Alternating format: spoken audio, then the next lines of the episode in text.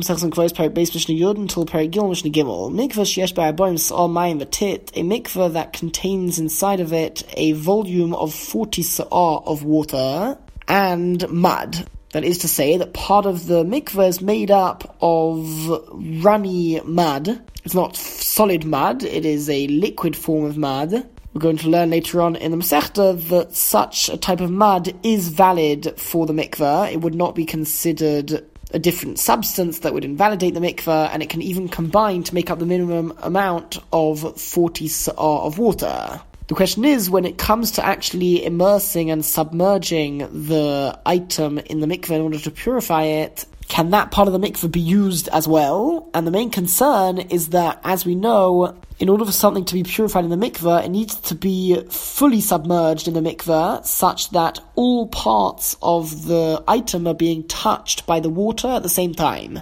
That's why even if one is holding the item as he is dipping it into the mikveh, he needs to let go for even a split second in order to allow there to be a moment where all parts of the item are touching the water. Now, if it's in the muddy part of the water, so then the mud essentially will be stuck to it, and the water won't be touching it at that time. So Rabbi Eliezer, Rabbi Eliezer says, b'mayim, one can dip the item into the water part of the mikveh, the mabilim batit, but one cannot dip it into the muddy part of the mikveh. Rabbi Yehoshua, Rabbi Yehoshua says, one is able to dip it into the water and the mud, and Rabbi Yehoshua immediately explains, in which type of mud, in which case is one able to dip the item into the mud, specifically Gabov, in a case where there is mud with water that is flowing on top of it. So the bottom part of the mikveh has this runny liquid form of mud, and the top part of the mikveh is water. Since when one puts the item inside of the mikveh, it first goes via the water at the top, even once it ends up going partly into the muddy part of the mikveh, the water that has been on the surface of the item as it went down into the mikveh is considered to remain on the surface of that item even when it goes into the muddy part.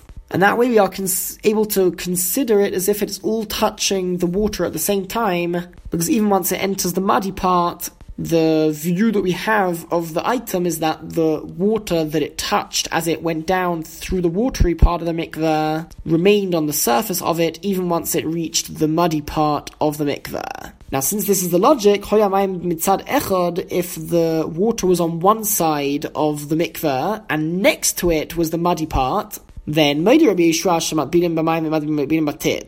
would agree that one is able to dip the items only into the watery half of the mikveh and not into the muddy half. The second half of the Mishnah brings six different opinions for which type of mud we're talking about, because of course solid mud is not valid as part of the mikveh, only if it is in a liquid form. The question is, how much of a liquid does it need to be?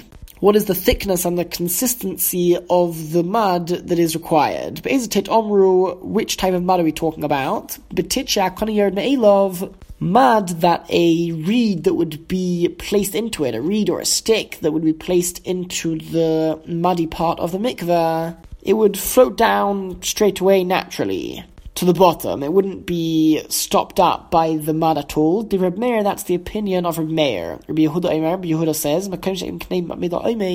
it needs to be a place, a type of mud that a measuring reed, again, some type of stick, if it were placed into it, it wouldn't stand upright and it would fall down. So it's not exactly like Rabbi Meir, where it literally just continues falling down in the same way as it would fall down in water. According to Rabbi Yehuda, even if it's thicker than that, as long as the stick can't stand upright in that consistency, it would still be considered a liquid type of mud that would be a part of the mikveh. Aber Elazar ben Delai Omer, Elazar ben Delai says, Makim Shamishkolis Yiredes, a type of mud in which a mishkoles would go down and, f- and fall to the bottom. A mishkoles is a metal weight that was placed at the bottom of a long string that builders would use in order to ascertain that the walls that they were building were fully straight. They would lower down this string with a metal weight at the bottom of it, so that the string would end up being totally straight, and they would put it next to the wall to compare and to make sure that the wall also is totally straight.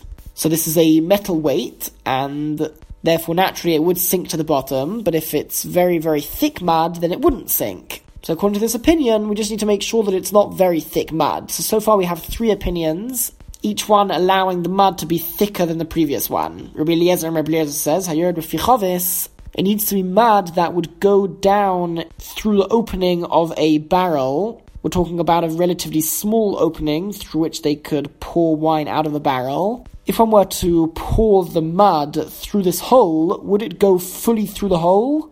out through the other side, or would it end up clogging up the hole? So again, this is an opinion that allows the mud to be even thicker. Fifth opinion, Rabbi Shimon, uh, Rabbi Shimon says, It needs to be able to go through a tube that was attached to the opening of some kind of flask, animal skin that was made into a flask. Again, we want to make sure that the water, that the mud won't get clogged up in that opening, and the final opinion in Rabbi Lozbar Tzadok, Rabbi Lozbar Tzadok says Hanimdod Baloig. It depends on whether it is measured using a loig measuring instrument. This is a measuring instrument that was used to measure liquids. So would you one use a liquid measurement or a solid measurement? It depends on that. So as long as it's more similar to a liquid than a solid, such that one would use such a measurement, then even then it would be considered a liquid form of mud that could be a part of the mikveh.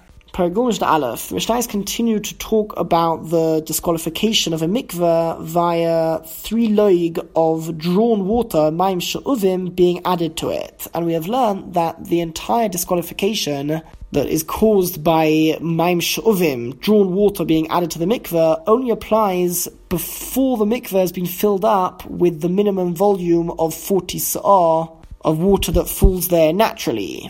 But once the mikveh contains that minimum volume, then regardless of how much Maim Sh'uvim are added in later on, the mikveh will remain valid. Rabbi Yosef, Rabbi Yosef says, if there are two mikvahs two bodies of water, two collections of water next to each other, and each of them contains less than 40 sa'ah. So at this stage, if three loig of water falls into either of the mikvahs, it will invalidate them. And what happened is that one and a half loig of drawn water fell into each of the two mikvahs each of them by themselves is still considered to be valid. It hasn't been disqualified because it contains less than three loig of drawn water. So as long as later on the total amount of water in each of them will end up being 40 sa'ar, the mikvahs are still totally valid. But then what happened is that Venice Orvu, the two mikvahs became mixed together. So now the total amount of Mayim Sh'uvim, drawn water that is inside of this mikveh, is three loig. And we're going to understand that we're talking about a case where even once the two mikvahs have been combined, there is still less than 40 sa'ah of water. So I should think that the mikveh should be invalidated. Nevertheless, the Mishnah says, Kasherim, the water is still considered to be valid. And the reason for this is because of what we're going to learn in the continuation of this parak, this chapter, that the three loig invalidate the mikveh only if they fall into the mikveh in one go. But if they are, if part of the three loig falls into it and then later on another loig falls in or a loig and a half at two different points, then the invalidation does not apply. And that is the reason for the law over here. Since the mikveh didn't become invalidated at any one point, even though in total there is three loig inside of the mikveh of Maim Sh'uvim, it is still valid. Avul mikveh she'ein by Barim Sa'ah, but if there is a mikveh that has less than 40 Sa'ah of water in it, and three loig of Maim Sh'uvim fall into that mikveh, and therefore, thereby invalidate the mikveh. This is now a disqualified mikveh. The nechlak lishnayim, and then the mikveh was split into two. Somebody built a wall in the middle of it, such that if you think about it now, in each of the two separate mikvahs, there is less than three loig of Maim Sh'uvim, so they should be considered valid. The Mishnah says no, the opposite is true. Puzzle. Both of the mikvahs are considered to still be disqualified and invalid. Nikra alov shem psul since each of the mikvahs already gained the status of being invalid. it won't help the fact that right now there is less than three loig of Maim Shovim, since this is essentially one large disqualified mikveh that has been split into two. It retains its status of being a disqualified mikveh. On the other hand, Rabbi Yehoshua Machshir, Rabbi Yehoshua says that the mikveh is valid. Rabbi Yehoshua Imer, because Rabbi Yehoshua would say the following rule that kol mikveh she'imabarim sa'ar, if there is any mikveh that has less than 40 sa'ah, v'nofloi shloisha lugin, and three loig of mayim shovim fall into it and invalidate it. And then, the choser afilu kurtaiv, part of the water is removed. It's missing a part of the water that was there until now, even a tiny amount, a kurtaiv which is equivalent to an eighth of an eighth of a loig, one out of 64 of one loig. Kosher, the mikveh is already considered to be valid once again. Because we're talking about a case where there was exactly three loig of Maim that fell into it, and according to Rabbi Shua, a mixture like this of two different types of liquids, two uh, essentially water that is drawn and water that fell naturally, the rule is that yesh bila. Yesh bila means that any one part of the water is considered to contain a proportionate amount of the mixture, meaning if 90% of the mikveh was water that fell there naturally and 10% was maim shovim, so any water that you take from there, we look at it as being 90% natural water and 10% being the drawn water. And because of that, as soon as any part of that water, even a drop, is removed, so a small fraction of that drop is considered to be the Maim Shovim, which means that remaining inside of that mikveh is now less than three loig of Maim Shovim. And according to Rabbi Yehoshua, as soon as the amount that is left there is less than three loig of Maim Shovim, even though the mikveh already became disqualified, it would now revert to being a valid mikveh once again, and this is because according to Rabbi Yehoshua, the entire invalidation is something temporary. It's something based on the reality that there are three loig of Maim Shovim inside of the mikveh. But the rest of the mikveh remains good water, so as soon as we're able to get rid of this invalidating source of Maim Shovim, so the mikveh is going to be considered valid. On the other hand, the Tanna Kamma, the first opinion of the Mishnah, understands that once the mikveh becomes invalidated because of the Mayim Sha'uvim, so all of the water is now considered to be not good water for the mikveh. And because of that, even once we can be sure that there is less than three loig of disqualified Mayim Sha'uvim, the mikveh won't go back to being valid because now all of the water is considered to be disqualified and invalid water. The Chachomim represent a third opinion, who in essence agree with the first opinion, and they say that Loilam Hu the mikveh will forever remain invalid because we look at all of the water that is there as being disqualified. Until slightly more than the amount of water that was there before the Maim Shuvim were added is removed from that mixture. So if let's say there was 15 sa'ah of water that fell into the mikveh naturally, and then 3 loig of Maim Shuvim fall in, once 15 sa'ah of that mixture leaves and is removed, sorry, 15 sa'ah plus a tiny bit more, then the mikveh, the, the water that remains, is considered to be valid. Since the entire invalidation of Maim Shuvim is midrabanon, we are able to apply a interesting, fascinating leniency over here that we view it as if the water that left, that has been removed, is the water that was here originally. Meaning, even if more water was added after the Maim Sh'ovim, and now 15 Sa'ar plus a tiny bit more is removed, we look at it as if all of the water that was removed is the water that was there originally. That's the water that became disqualified. And then we are therefore left with the water that was added later on, which intrinsically is not considered to be disqualified, plus the Maim Sh'uvim, but since slightly more than 15 Sa'ar were removed, so we view it as if part of the Maim Sh'uvim were also removed. So now there's less than 3 loig of Maim Sh'uvim, and the rest of the water that is not considered to be disqualified, and therefore the mikveh would be valid. Mishnah base, Ketzad, how so? The previous Mishnah offered a solution that even once three loig of Maim Sh'uvim have been added into a mikveh, there is a way to solve the problem. And the Mishnah reiterates the solution because the Mishnah is going to offer a second solution in addition. Habosh b'chotzer, if there is a pit of water in a courtyard, v'nofru loy lugin, and three loig of maimsh of fall into it, before it has the minimum volume of 40 sa'ah. It will remain invalid and a disqualified mikveh, until slightly more than the amount of water that was there originally, in the example we gave, 15 sa'ar, plus a tiny bit more, until that is removed from the mikveh.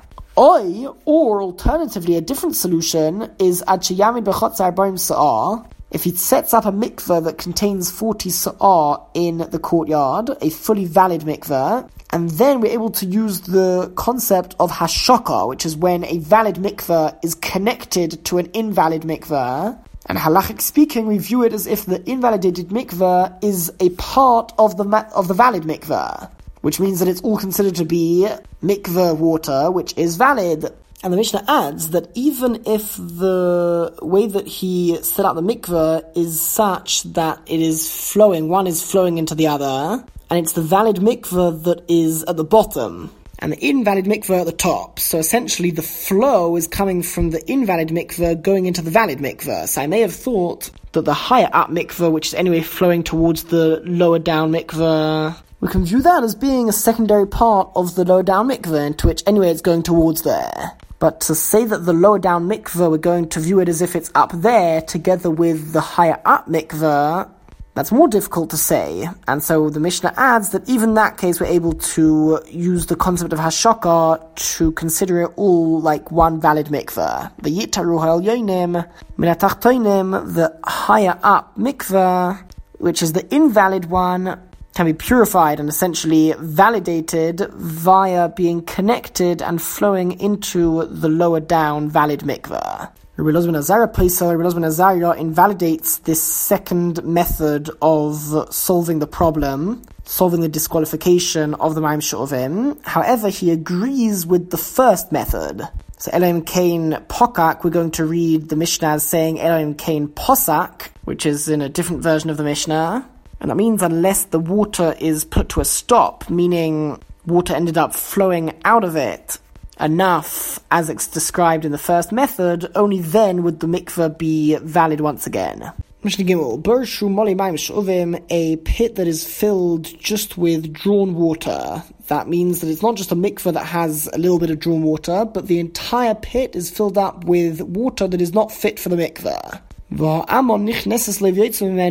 and there is a canal of water that comes into that mikveh and goes out of it. It flows through the water in the mikveh in the pit is always considered to be invalid for the mikveh. Add until the point that the canal of water has gone through it so much she is chashev that it will emerge based on the calculations that there is less than three loig of the water that was originally there remaining. And that now all of the water except for less than three loig, which is in the pit, is from the canal, and the canal is water that flowed there naturally and is fit for the mikveh water.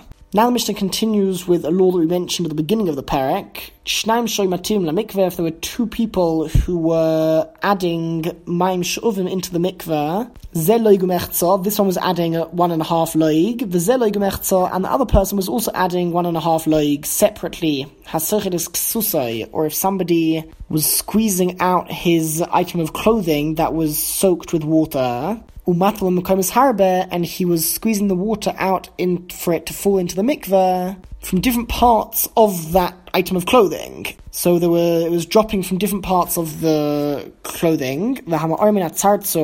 And somebody who pours water from a jug that has a lid on it with lots and lots of small holes, like a sieve or like a watering can. So the water is coming out, but in lots of different separate holes. Umatamum komis harbe, the water is coming out of different places. Rabbi Akiva Machsher, in all of these cases, Rabbi Akiva says that the water is still considered to be valid, even if in total there are now three loig of water which has been drawn. The Chacham Paislin, however, the Chacham say that it's invalidated because there is now three loig of Maim Shovim inside of the mikveh.